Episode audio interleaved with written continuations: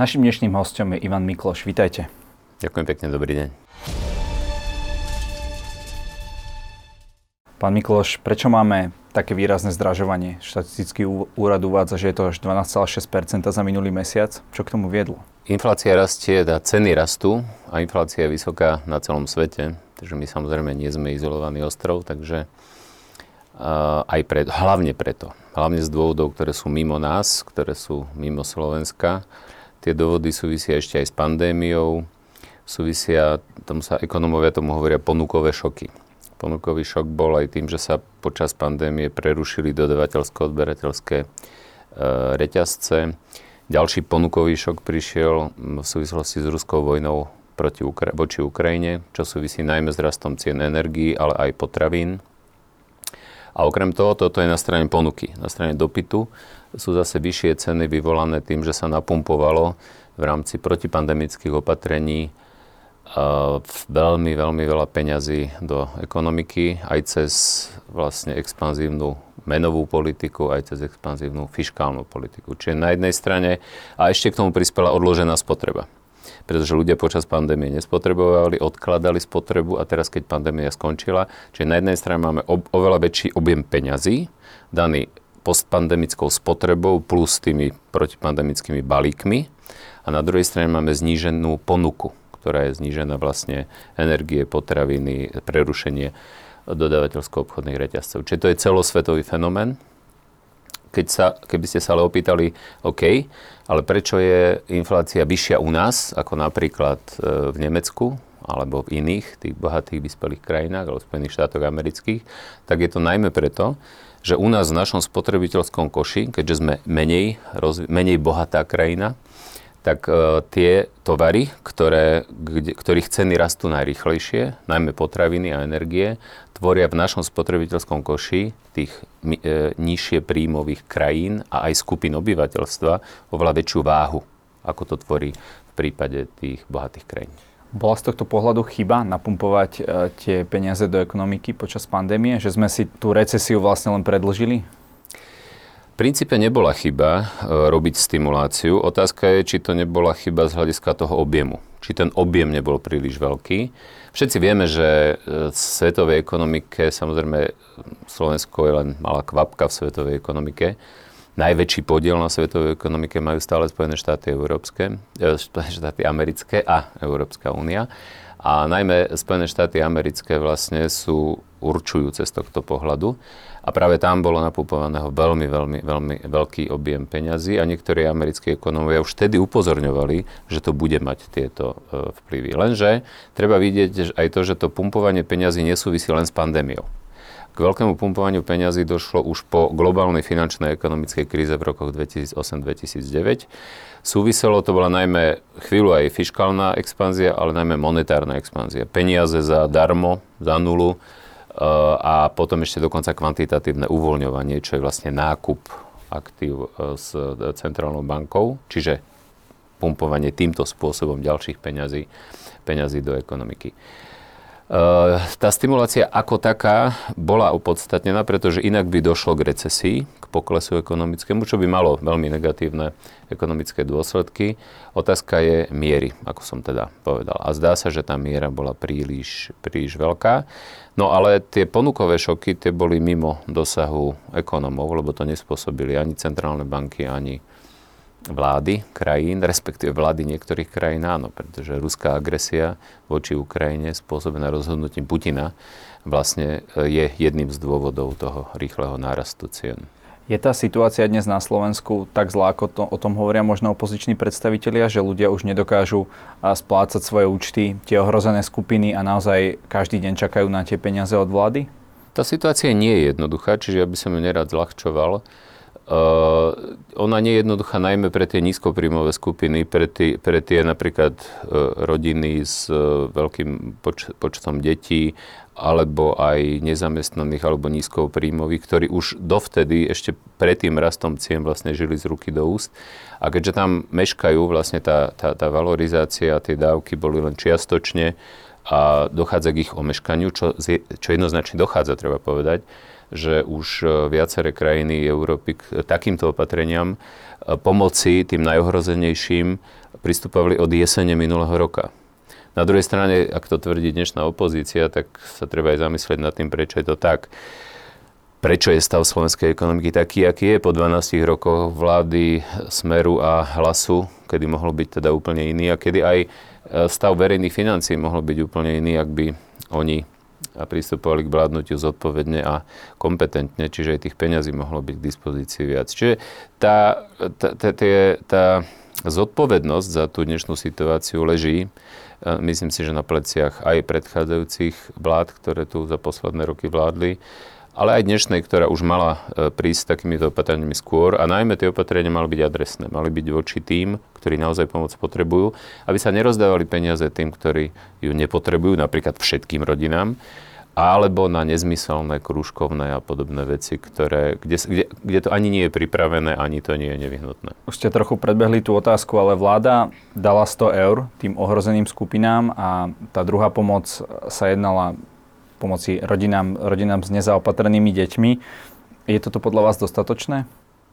No, zle je, že je to rodinám všetky, všetkým rodinám s deťmi. Tých 100 eur je v poriadku. A nebolo čo to málo? Ale, ale čo je systémové, viete, málo, veľa Dalo, dalo by sa pomôcť oveľa viac, ak by sa pomáhalo nie všetkým, aj tým, ktorí to nepotrebujú, ale ak by sa pomáhalo tým, ktorí to potrebujú. Čiže áno, v tomto zmysle to mohlo byť oveľa viac a pritom zároveň to nemuselo poško- alebo ohrozovať verejné financie v takej miere, akej to ohrozuje, keď ich dávate všetkým. No je nezmysel dávať ich všetkým, pretože vysokopríjmové skupiny tú pomoc eh, jednoducho nepotrebujú. Poďme k tej druhej časti toho, čo teraz vetovala prezidentka a síce teda zvýšenie prídavkov na dieťa, daňového bonusu a krúžkovného. Môže toto naozaj pomôcť, alebo je to len tak, že málo kto si túto pomoc všimne a necháva to kopec tých zraniteľných skupín bez peňazí? No, pomôcť to môže tým, ktorým to príde. Pomôcť by to mohlo viac, keby to prišlo len tým, ktorí sú na to odkázaní, to už opakujem tretíkrát, ale to je aj v súvislosti s tými prídavkami. Pravda, Pravdou je, že to e, nepomôže všetkým, ktorým by to malo pomáhať, lebo my máme ohrozených vlastne tým rastom cien a existenčnými problémami nie len rodiny s deťmi, pretože toto je vlastne nasmerované na rodiny s deťmi. Máme, e, ja neviem, osamelých e, dôchodcov s veľmi nízkymi príjmami, máme aj pracujúcu chudobu, bez detí, ktorá, ktorá môže byť ohrozená a tak ďalej. Čiže systémovým riešením, a to je dôležité, systémovým riešením by bolo nepríjmať nejaké jednorazové dávky a zvýšenia, ale príjmať systémové opatrenie tak, aby napríklad naviazať to na životné minimum, lebo väčšina tých dávok je naviazaných na životné minimum. Valorizovať životné minimum takým spôsobom, aby to zachytilo vlastne ten nárast cien, aby to zachytilo čo najrýchlejšie a z časti nie len nárast cien, ale aby to zachytilo aj nárast príjmov z práce. Pretože problém bol aj v tom v minulých rokoch, že tie príjmy, reálne príjmy rýchlo rástli a teda ak boli tie dávky nastavené alebo aj dôchodky nastavené len na rast inflácie, tak sa čoraz viac vzdialovali mzdy od dôchodkov. Čiže ideálna v tomto prípade je kombinácia uh, valorizácie cez ceny, cez infláciu a cez rast reálnych príjmov. Lenže tu treba ešte jednu vec dodať, že nemali by sme sa baviť len o rozdeľovaní peňazí, ale mali by sme sa baviť aj o tom, aby krajina a štát mali k dispozícii čo najviac peňazí a to, to je priamo spojené s fungujúcou ekonomikou. To je priamo spojené s konkurencieschopnosťou ekonomiky, to je priamo spojené s potrebnými reformami, ktoré sa nerobia, to je spojené s prílivom investícií, s reštrukturalizáciou, modernizáciou ekonomiky a tak ďalej. Takže s obvzdelaním, pretože bez kvalitného vzdelania to nemôže fungovať a tak ďalej.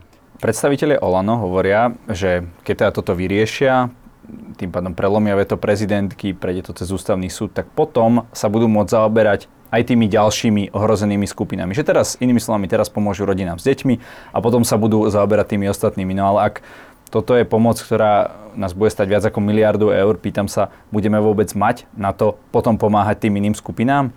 No nebudeme, lebo navyše vedia, že musia niekde nájsť miliardu na to, aby sa dostali, máme prílišný deficit, máme nadmerný deficit.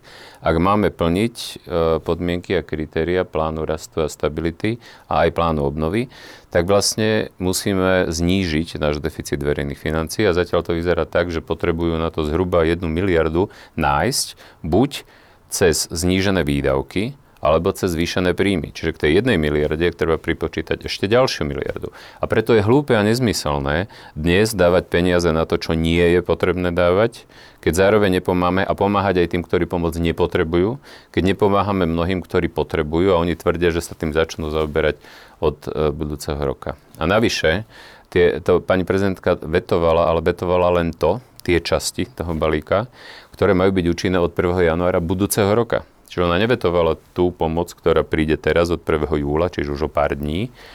Čiže aj tam je, je priestor na to, aby toto poslanci nielen Olano, ale celej vládnej koalície revidovali tento prístup rozdávania peňazí tým, ktorí ich nepotrebujú, keď potom nedávame peniaze tým, ktorí by ich potrebovali. Inými slovami, podľa vás ešte keď revidujú to, čo má, tak ešte sa to dá zachrániť, hej, fiskálne. Isté, všetko, čo má platiť od 1. januára, keď sa nachádzame na konci júna, hmm. sa ešte dá zmeniť. Navyše, pani prezidentka im ponúkla dôvod, prečo by to mohli zmeniť tým, že odmietla. Čiže ak by akceptovali jej, jej pripomienky, tak by to ešte mohli zmeniť. Vy ste poradcom prezidentky od e, polovice marca.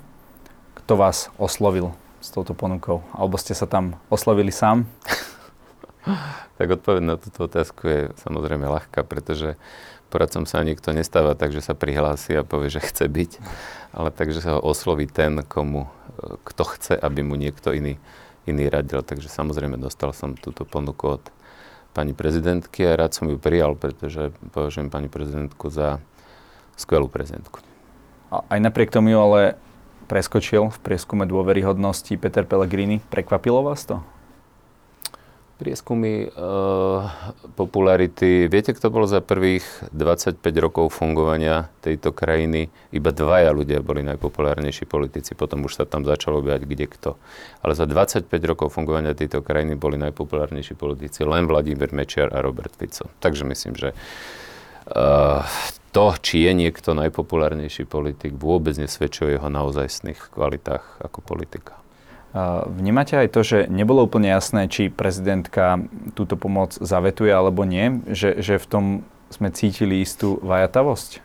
Nebola to vajatavosť. Pani prezidentka si chcela naozaj zosumarizovať všetky argumenty za, všetky argumenty proti. Preto sa stretla s, so zamestnávateľmi, aj s odborármi, preto sa stretla s reprezentantami dôchodcov, preto sa stretla so samozprávami, lebo ich to výrazne postihne, keďže sa vlastne tie peniaze majú brať z výnosu dane z príjmu fyzických osob, ktorý inak by mal ísť e, samozprávam.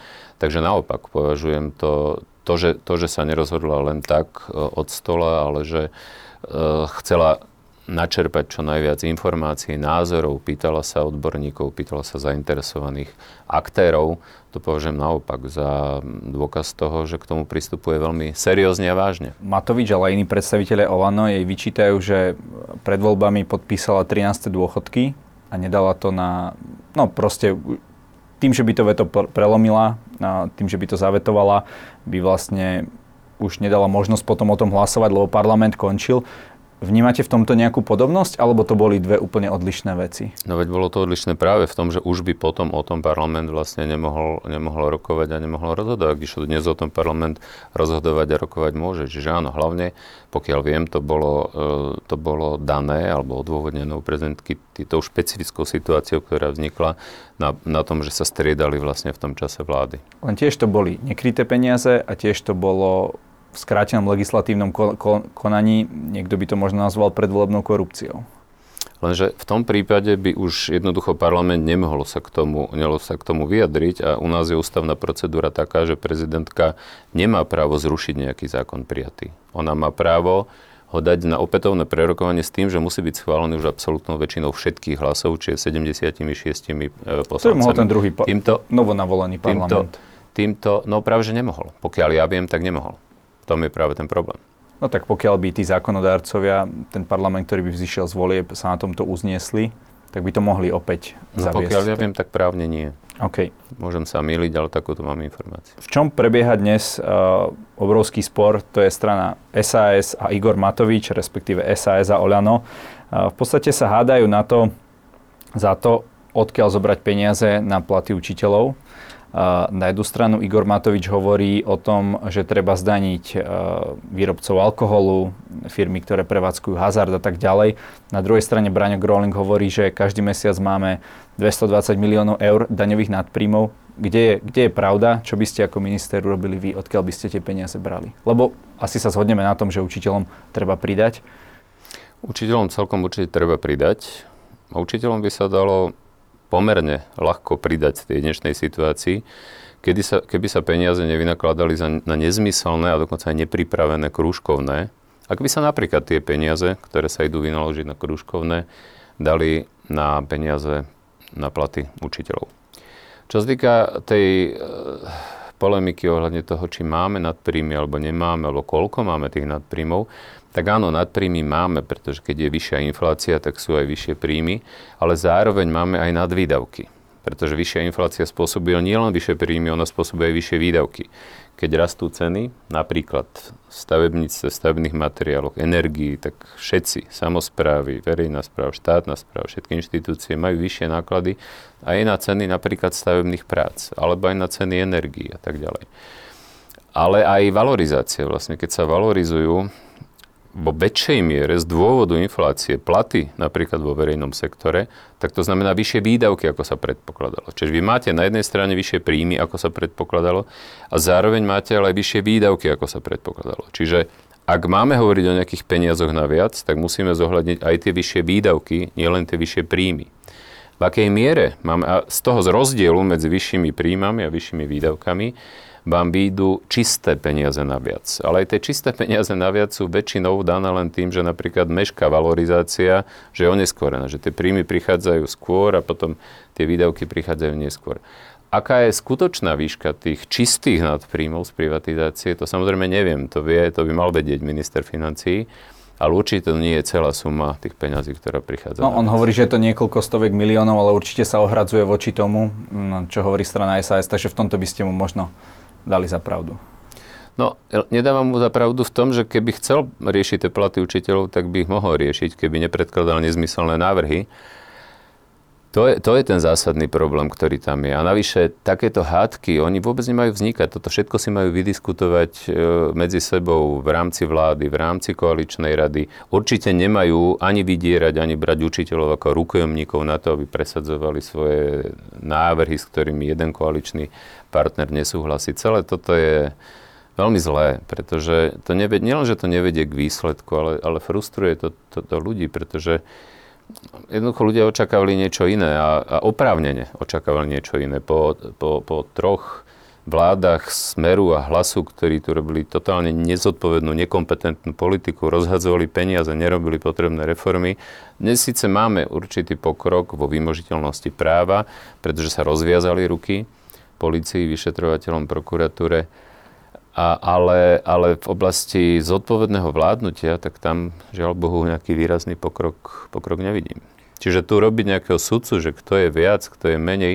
Celkom určite s kľudným svedomím poviem, že najväčšiu mieru zodpovedenia ste Igor Matovič osobne. A to jednoducho preto, že je predsedom najsilnejšej koaličnej strany, bol donedávna predsedom vlády, čiže má najvyššiu mieru zodpovednosti, pretože má aj najväčšiu moc, má aj najväčší vplyv. A stále, keď už nie je premiérom, tak jednoducho má najväčší vplyv v celej tej koalícii, pretože najväčší poslanecký klub uh, je vlastne, je, jeho, je predsedom strany tohto klubu. Boria sa ale aj zdravotníci. Je možné pridať 700 eur sestrám a 500 eur lekárom? Dúfam, že som, som to nepoplietol, tak ako to o tom rozpráva pán minister Lengvarsky.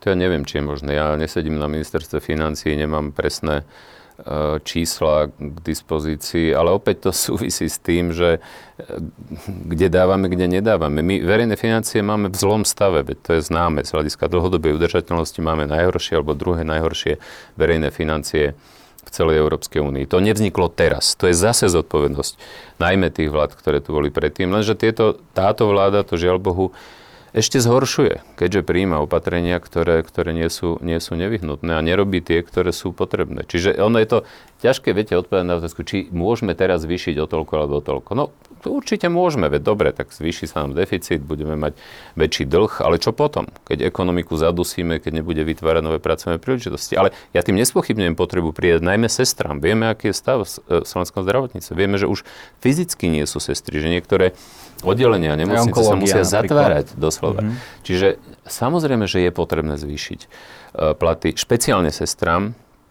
ale určite aj lekárom, určite učiteľom. Ale, ale zároveň netreba vyhadzovať peniaze tam, kde to nie je potrebné vyhadzovať a nie je to nevyhnutné. A, a zároveň treba naštartovať ekonomiku tak, aby prinášala tie zdroje. Aby sme to nevedeli, teraz to zvýšime a dobre, čo? Keď ekonomika nebude fungovať, tak o rok čo spravíme? Z čoho to zvýšime? Alebo z čoho to udržíme, čo, len, čo teraz zvýšime? Sem tam v, tej, v tých politických debatách padá aj otázka, že odkiaľ to zobrať. Tak ak sme teda teraz sa bavili o tých či už nadprímoch a, a tak ďalej, uh, viete si aj predstaviť niekde tie dávky alebo výdav, výdavky štátu aj okresať?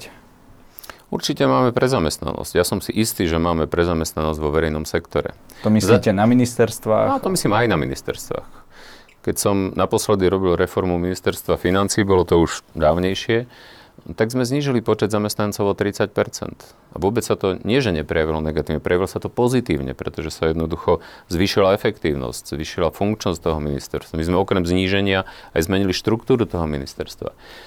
Čiže ak na ministerstve financí bola prezamestnanosť 30%, tak si dovolím tvrdiť, že tá prezamestnanosť je aj inde. Lenže zase, nedá sa to robiť tak, ako, neviem, či vy si pamätáte na také niečo, za, myslím, druhej Ficovej vlády s veľkou pompou ohlásili reformu ESO. Efekt, ESO to malo skratku, už ani neviem, čo to znamenalo. A výsledkom malo byť zníženie o 10% nákladov na verejný sektor. No nebolo žiadne zníženie nákladov na verejný sektor, naopak bolo zvýšenie. Čiže ja na tom ministerstve, keď sme to robili, tak sme rok e, mali hĺbkový audit, najali sme aj medzinárodných expertov na to a rok sme sa tomu seriózne venovali a výsledkom potom bolo, bolo to zníženie o 30% A dá sa to aj dnes tak povedať, lebo predsa len ten štát e, nám pomaličky bobtná, už to je možno 20 rokov. Uh, ja nevidím do tých ministerstiev, vidím trošku v samozpráve, že tam tí ľudia naozaj majú čo robiť, tí úradníci. Uh, tak dá sa to tak dneska povedať, že neviem, spravte 20% z každého ministerstva a ušetríme niečo? No nedá sa to povedať tak, že od stola pojeme 20%. Dá sa to tak, že sa tam u- urobí hĺbkový audit, procesný, informačný, personálny, že sa jednoducho zmapuje, zanalizuje tá inštitúcia z hľadiska toho, čo robí, čo robí, čo musí robiť, čo nemusí robiť, koľko ľudí to robí, čo sa dá odstrániť, čo sa dá efektívnejšie outsourcovať. Elektronizovať. Elektro, presne tak, digitalizovať. No, napríklad, keď sme pri tom tak v digitalizácii to je jedna, jedna z najfrustrujúcejších oblastí, ktorá, ktorá v digitalizácii nás dávno predbehla Ukrajina, ktorá seriózne začala digitalizáciu verejného sektoru riešiť v, polovici roku, v druhej polovici roku 2019.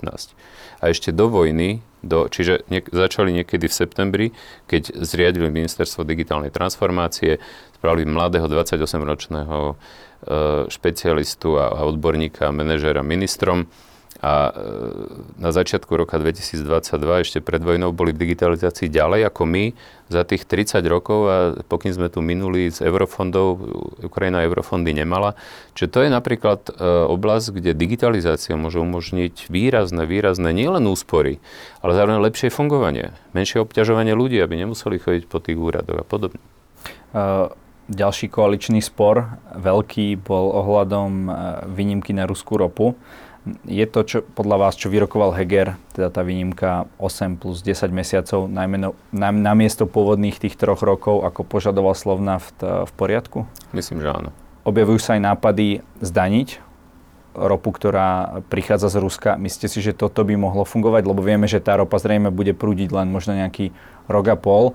Uh, tak mohlo by toto pomôcť našej no, finančnej súvisí, situácii? To súvisí s tým, akože zdanenie by mohlo pomôcť a je pravda, že Slovnaft a Amol majú teraz vyššie zisky, keďže vlastne nakupujú lacnejšiu ruskú ropu a to, čo predávajú, predávajú za svetové ceny. Ale na druhej strane to skrátenie toho obdobia, o ktorom ste hovorili, hovorí skôr proti tomu, aby sa zavádzala nejaká špeciálna daň. Pretože Práve preto. aj MOL, aj Slovnaft budú musieť veľa investovať, aby v tom skrátenom období vlastne boli schopní spracovať inú, inú ropu. No keď im keď im zavedete ešte nejakú špeciálnu daň, tak to môžete ohroziť.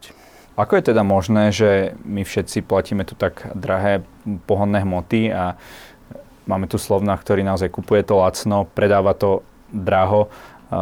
To už nemal štát nejako dávno zaregulovať, aby uh, tú záťaž možno aspoň sme znášali spoločne a nie len my, užívateľia? Regulácia cien je vždy tým najhorším spôsobom. Možno politicky lákavý spôsob. V Maďarsku to Orbán urobil, najskôr to robil pre všetok benzína a naftu, ktorý sa tam tankuje teraz posledné týždne už len pre auta s e, maďarskými ešpezetkami, ale reguláciu cien sme tu mali 40 rokov a doviedla nás tam, kde nás doviedla. Čiže oveľa lepšie je, ak cen... Samozrejme, je jedna výnimka, to je otázka tam, kde nie je reálna konkurencia, kde sú prirodzené monopoly. Tam je regulácia nevyhnutná a tam musí fungovať nezávislý regulačný a profesionálny regulačný úrad, nie politici. Čiže riešiť ceny politikmi a regulácia cien je riešenie cien politikmi, je to najhorší spôsob, aký môže existovať. A to, že, to, že Slovnaft má, má a MOL má vyššie, vyššie zisky, keďže má nižšie náklady, tak v tom, v tom ropnom biznise to je proste tak, že tam sa cena neodvie od priemerných náklad, priemernej ceny ropy napríklad, ale od tej najvyššej. Pretože aj tí, ktorí ťažia ropu s nižšími nákladmi, napríklad ropa sa s najnižšími nákladmi ťaží na Saudskom polostrove, tak ju nepredávajú za nejakú priemernú cenu, ale za tú cenu, za ktorú sa práve predáva na, svet, na svetových trhoch. A tá cena, za ktorú sa predáva, je tá cena, ktorá sa oplatí tým, ktorí sú najdrahší, ktorý, ktorým sa v tej cene to ešte oplatí vyrábať. To je proste tak. Svetová ekonomika takto funguje. Čo napríklad zníženie spotrebnej dane? Zníženie spotrebnej dane je možné, len zníženie spotrebnej dane znamená okamžitý priamy výpadok na príjmoch štátneho rozpočtu. Pred chvíľou sme sa tu bavili o tom, že máme príliš vysoký deficit, potrebujeme ho znižovať, potrebujeme pridať učiteľom, potrebujeme pridať sestrám a tak ďalej a tak ďalej. E, tým, ktorí sú e, postihnutí infláciou, áno, znížite spotrebnú daň, ale nie Znížite príjmy v štátnom rozpočte, nebudete mať na to, aby ste pomáhali aj tým najzraniteľnejším a mimochodom, tú spotrebnú daň neznižite tým najchudobnejším, ktorí auta nemajú a nejazdia na nich, ale znižite tým o to viac, o čo viac ľudia míňajú na výrobok, na ktorý znižujete spotrebnú daň. Bohatí míňajú určite viac, teda absolútnom vyjadrení viac, nie relatívne z hľadiska, z hľadiska príjmu. Robert Fico počas e, odvolávania Richarda Sulika naznačil, že na jeseň môžeme očakávať palivovú krízu. Súhlasíte s tým? Ako by takáto kríza mohla vyzerať? Palivovú krízu môžeme očakávať, samozrejme. Veď asi každý zachytil, že, že Putin teraz obmedzil dodávky plynu do Európy. Vyhovára sa tým, že nejaký kompresor sa pokazil alebo čo, ale je evidentné, že mu ide o to, aby Európa nenaplnila tie zásobníky pred zimou tak, ako má našliapnuté, aby ich naplnila. Bude veľmi dôležité, aby do októbra zhruba bolo naplnených 80% kapacity zásobníkov. Vtedy, ak nebude nejaká extrémna zima, sa dá predpokladať, že by sa tá najbližšia vykurovacia sezóna zimná mohla zvládnuť. A keďže všetko bolo rozbehnuté tak, že sa naplňali tie zásobníky aj, ruskou, aj ruským plynom, ale nie len ruským plynom. Najmä tým, že sa zintenzívnil dovoz skvapalneného plynu a norského plynu a iných z Kataru a tak ďalej, tak, tak, e, tak e, Putin tomu chce zabrániť, preto vlastne priškrtil e, tie, tie kohutiky. Ale ja verím, že Európe sa podarí, a to nie sú len vlády, to sú aj vlastne komerčné firmy, ktoré zabezpečujú ten dovoz, ten cieľ dosiahnuť napriek tomu, že Putin bude robiť všetko preto, aby, aby, aby sme mali problémy. Čo tu by som aj rád uh, uviedol, lebo čas sa hovorí, že za, to, za tú krízu a za tie ceny na benzínkach môže vojna na Ukrajine, alebo dokonca Ukrajina, čo je absolútny nezmysel. Za, tu, za tie ceny môže Rusko a Ruska Putinová agresia voči Ukrajine, pretože neby toho, že že napadol Ukrajinu, tak samozrejme ani tie ceny energií neboli také, aké sú. A navyše teraz, doslova svojim rozhodnutím, ešte znižuje vývoz e, plynu do, do Európy. Richard Sulik počas svojho odvolávania mal prejav, kde hovoril niekoľko bodový výpočet úspechov jeho ministerstva a to, ako ho riadil. Vedeli by ste povedať vy nejaké jednu, možno dve veci, ktorá sa mu skutočne podarila? Počas jeho ministrovania? Ja pozitívne vnímam tie baličky tých... Ako oných, kilečka? Kilečka, kilečka. Áno, to sú odstraňovania prekážok v podnikateľskom prostredí a nezmysel v podnikateľskom prostredí, kde evidentne e, došlo, došlo k zlepšeniu situácie. vy ste mali s Richardom Sulíkom aj taký spor. Vy ste hovorili ešte vtedy, keď začala vojna, že vlastne by sme sa mali odstrihnúť od ruských energonosičov a on povedal, že vy sa v tom nevyznáte, že by ste nemali hovoriť um, do tejto problematiky.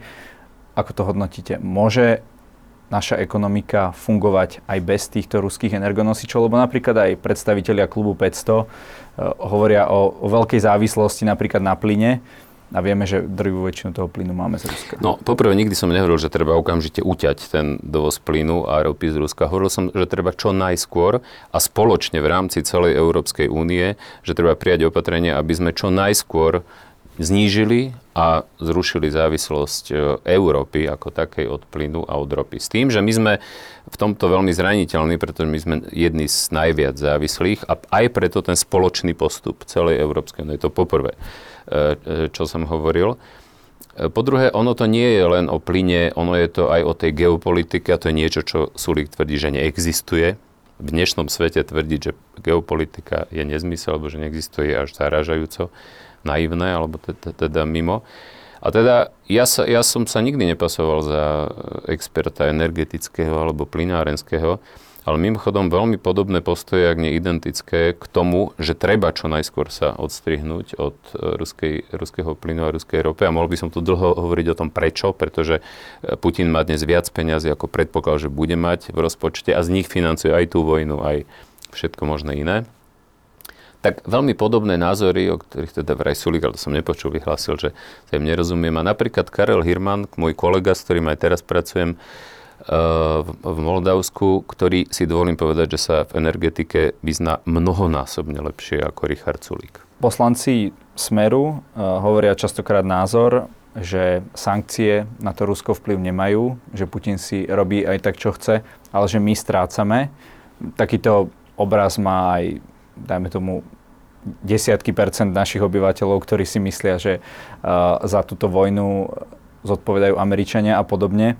Uh, ako príklad uvádzajú napríklad Kubu, kde to embargo funguje a nemalo to vplyv na ten režim. Hovoria, že sankcie môžu ísť proti režimu, ktorý je demokratický, kde to tí ľudia pocítia a zvrhnú ho. Ale že na autoritárske režimy nefunguje. Tak bude to fungovať na Rusko? Fico a Smer tvrdili všeličo. Fico napríklad tvrdil, že Putin nikdy nerozputa žiadnu vojnu voči Ukrajine. A tak ďalej, a tak ďalej. Ani sa mi nechce tohoto človeka komentovať. Sankcie, ak majú fungovať, je, je pravdou, že sankcie, ak majú fungovať, vždy bolia aj tých, ktorí ich ukladajú.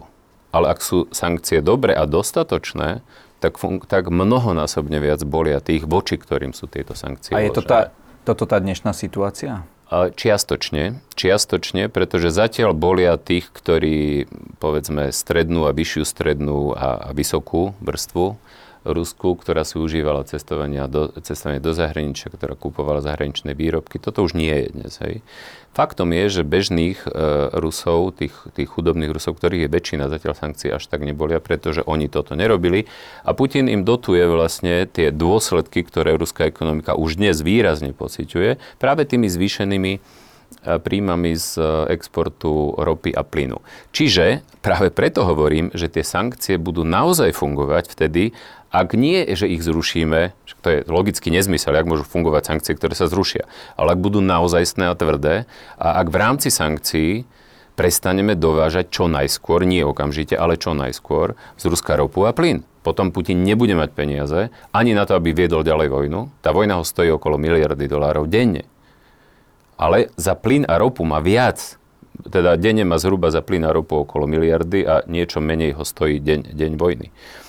Čiže, čiže ono je to tak, že tie sankcie musia byť ešte dôraznejšie a musia predovšetkým smerovať na výrazné zníženie najskôr a potom zrušenie dovozu plynu a ropy a potom budú fungovať veľmi jasne a veľmi rýchlo. Lebo napríklad nebude mať z čoho tú vojnu ďalej viesť, nebude mať z čoho dotovať dávky, prídavky, kompenzácie pre firmy, ktoré krachujú alebo inak by skrachovali eh, v dôsledku sankcií. No a ešte je tam SWIFT, ešte je tam medzibankový E, systém, pladeb, ktorý zatiaľ bol zavedený len asi voči desiatim ruským bankám, pričom Ruske, Rusko má 300 ruských bank na Swifte.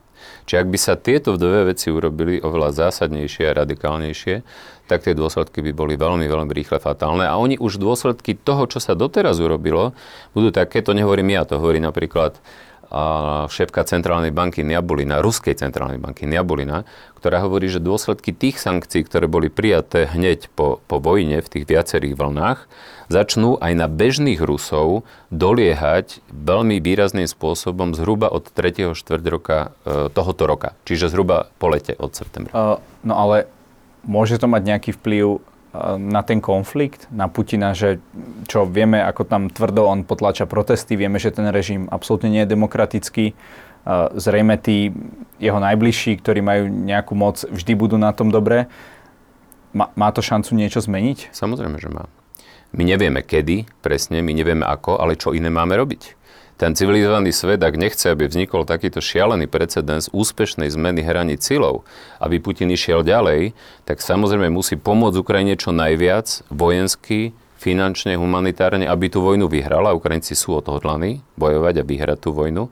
A zároveň musí, musíme oslabiť Rusko čo najviac. I, iné možnosti nemáme. A či Putina trápi že tie sankcie dolahnú aj na obyčajných ľudí. No verte, že trápi, pretože Putin vždy vedel, a to hovoria prieskumy verejnej mienky v Rusku za to obdobie, odkedy vládne, a vládne od roku 1999, čiže vládne 23 rokov, Putin vždy vedel zvýšiť svoju popularitu nejakými výbojmi vojenskými. Hej? Či už to bola druhá vojna v Čečensku, alebo to bola alebo to bolo Osecko a Ingušsko v Gruzínsku v roku 2008, alebo to bol Krym v roku 2014 a Donbass a aj teraz. Aj teraz po spustení vojny mu vyskočili preferencie zase hore. Ale dlhodobo preferencie Putina a jeho vlády, ale najmä Putina, súvisia so sociálnou a ekonomickou situáciou v krajine. Ak sa tá sociálno-ekonomická situácia bude zhoršovať, a ona sa bude zhoršovať, otázka len ako rýchlo. Ak by tie sankcie boli zásadnejšie, zhoršovala by sa rýchlejšie, tak bude narastať aj nespokojnosť obyčajných Rusov, aj tých, ktorí sú vlastne masírovaní tou propagandou a vymývané mozgy propagandou, pretože nakoniec tá, tá chlebová otázka je, je najdôležitejšia. Ako vidíte možný vývoj alebo možné ukončenie tejto rusko-ukrajinskej vojny? Môžu Ukrajinci vytlačiť Rusov zo svojich území, alebo by sa mali v tých mierových hovoroch časti svojho územia vzdať? Musia ich vytlačiť. Ak ich nevytlačia, ak, ale oni sú aj odohnaní to urobiť, tie prieskumy verejnej mienky na Ukrajine sú jednoznačné. Hovoria, že 91 až 93% ľudí verí, že Ukrajina tú vojnu vyhrá. A veľká väčšina ľudí, nie až 91, ale okolo 80 a viac, čo je oveľa viac ako medzi rokmi 2014 až 2020 až, až do vojny, tak oveľa viac ľudí nesúhlasí zásadne s tým, aby sa Ukrajina zbavovala alebo prijala kompromis, ktorý by znamenal, že sa vzdajú nejakých území. Čiže e, jediný výsledok vojny, ktorý nevyvolá do budúcna ďalšie pnutie aj na Ukrajine a nestabilitu na Ukrajine a zároveň, aby sa nevytvoril precedens úspešnej zmeny hraníc silou, by bol taký, aby sa Ukrajina vrátila do hraníc pred roku 2014. Nebude to ľahké, nebude to ani rýchle, ale ak Západ a civilizovaný svet Ukrajine pomôže, tak Ukrajina, myslím vojensky, najmä e, zbraňovými systémami, efektívnymi a účinnými, tak Ukrajina je, och, je schopná to dokázať a je ochotná to, to urobiť, o čom svedčia, o čom je, je, je, je množstvo, množstvo dôkazov, čo samozrejme znamená e, obrovské aj straty, aj straty na životoch, ale z hľadiska skutočného riešenia toto si myslím, že je jediné. Každý zlý kompromis, ktorý by ich nejak donútil, urobiť, zdať sa nejakej časti územia by bol veľmi zlým riešením. Otázka je, keď tento konflikt zrejme bude dlhodobo trvať, či nebude tá krajina ich úplne zničená. A po Ale čo je to dlhodobo? Putin, Putinové, zase to súvisí s tými sankciami, ako som hovoril. No keď Putin nebude mať peniaze na vedenie tej ďalšej voľny, a dokonca aj keby mal, Putinovi nemá kto pomôcť. Čína sa stavia už veľmi zdržanlivo k Rusku. Uh, Ukrajine celý vyspelý svet pomáha Rusko už je nútené dnes šiahať do zásob zbraní z 50 60 rokov, ktoré sú veľmi neefektívne, neúčinné. Straty na, živý, na, na, na vojakoch sú, sa dnes odhadujú na vyše 30 tisíc, možno je to 20 tisíc. Každopádne je to výrazne, výrazne viac ako za 10 rokov vojny Sovietskeho zväzu proti Afganistanu. Putin má problém najať nov, e, verbovať nových ľudí. Zrušili vekové obmedzenie na povolávanie do armády, respektíve na na uzatvárne kontraktov, lebo on teraz platí. Oni tým vojakom platia 3 až 5 tisíc dolárov mesačne. Preto má najviac vojakov z tých najchudobnejších oblastí Ruska, Buriatie, Buriatie a podobný. Ale aj to e, proste sa nedá do nekonečna. Čiže on, e, jeho kapacity, aj ľudské, aj z hľadiska techniky sa rýchlo zmenšujú a nemá odkiaľ si ich doplňať. Kdežto Ukrajine, keď keď bude pokračovať pomoc zo strany vyspelého sveta, tak Ukrajina má šancu, pretože aj v ľudskej sile Ukrajina je síce menšia krajina, ale tam je milión mužov, ktorí sú registrovaní a ochotní ísť bojovať, ktorí zatiaľ nebojujú. Oni do, e, dochádza k ich výcviku a tak ďalej, k výcviku na tie nové zbrojné systémy z, z tých spriateľených krajín. Takže ak Západ vytrvá v tej pomoci a Ukrajinci vo svojom odhodlaní a o to odhodlanie Ukrajincov by som sa nebal, tak to môže byť reálne. A nie v priebehu najbližších desiatok rokov, ale v priebehu najbližších, zrejme nie v priebehu tohto roka, ale zrejme v priebehu niekedy v priebehu budúceho roka by sa to mohlo podariť. Ak sa podarí v tomto roku aj výrazne znížiť dovoz plynu a ropy. Nestrácajú motiváciu Ukrajinci? Nie. Aké najbližšie roky nás čakajú z hľadiska aj tohto konfliktu, uh, aj celej tej geopolitickej situácie, zdražovania a tak ďalej. Čakajú nás ťažké časy? No, určite nelahké. Čo by mal robiť náš divák, ktorý nás dnes pozerá? No, mal by napríklad celkom určite uvažovať nad tým, akým spôsobom znížiť e, spotrebu e, energií, elektriny, tepla, e, benzínu? Benzínu. E, Takže pripraviť sa, pripraviť sa na to, že tie časy zrejme nebudú, nebudú, nebudú najľahšie. Ešte poďme k takým domácim otázkam. Vy ste v minulosti o Lubošovi Blahovi v parlamente povedali, že je to zásny doslova kryštálovo čistý typ človeka, ktorý je vzdelaný za hranicu svojho intelektu. To už bolo to, že pekných pár rokov. Stále si to myslíte? Áno, áno, tak on stále má ten titul, neviem, či je docent, alebo pracoval v Akadémii vied, vysokoškolský učiteľ, čiže on určite vzdelaný je ale platí, takže nebudem opakovať, čo som povedal. A čo hovoríte na to, že jeho facebooková stránka, ktorá bola najpopulárnejšia medzi politikmi, tu už Facebook vymazal. A prišiel vám tento krok oprávnený, alebo naopak prišiel už neskoro? Oprávnený a neskoro, to sa nevylučuje. Predlžilo sa to blokovanie dezinformačných webov až do niektorých teda, až napríklad do septembra. Je toto v poriadku, alebo tá sloboda slova by mala byť predo, nadovšetko a nastaviť to, lebo tie kritéria nie sú úplne jasné, podľa čoho, e, podľa čoho sa to nie je to úplne transparentný proces. Ja som bol vždy zástancom slobody slova, ale myslím si, že to je v poriadku. Napriek tomu, že stále si myslím, že sloboda slova je dôležitá, tak si myslím, že to je v poriadku. Lucia Ďoriš Nikolsonová prednedávnom otvorila tému strany, v ktorej by ste mohli byť vy, pán Zurinda e, či pán Korčok. E, vidíte takéto niečo reálne? Bavili ste sa s ňou o tom? Bavil som sa s ňou o tom, pretože ma požiadalo o stretnutie, ale za reálne to nepovažujem. Prečo? No lebo platí, čo som povedal, že do politiky sa neplánujem vracať. A momentálne teda pracujete pre prezidentku, ale e, sú aj nejakí stranickí politici, ktorí od vás žiadajú nejaké rady, analýzy, čokoľvek, proste vaše služby? Na Slovensku? Áno. Na Slovensku som poradcom pani prezidentky a som členom strategickej rady pre plán obnovy u premiéra Hegera. A to všetko. Bol som, bol som poradcom, alebo bol som členom protikrízovej rady u ministra Sulíka, odtiaľ som odišiel niekedy začiatkom tohto roka alebo koncom minulého roka. To bolo kvôli tým vyjadreniam? To bolo kvôli tým vyjadreniam, že sankcie sú nezmyselné, že nefungujú, že to proste bolo to kvôli, kvôli geopolitickej slepote Rikarda Sulíka, kvôli tomu, že ja som predpokladal, že v týchto veciach sa aspoň trošku zorientuje a pochopí niektoré veci, ale zjavne v tejto oblasti k žiadnej zmene nedošlo. Pán Mikloš, každý u nás môže na záver povedať našim divákom to, čo sám chce. Nech sa páči.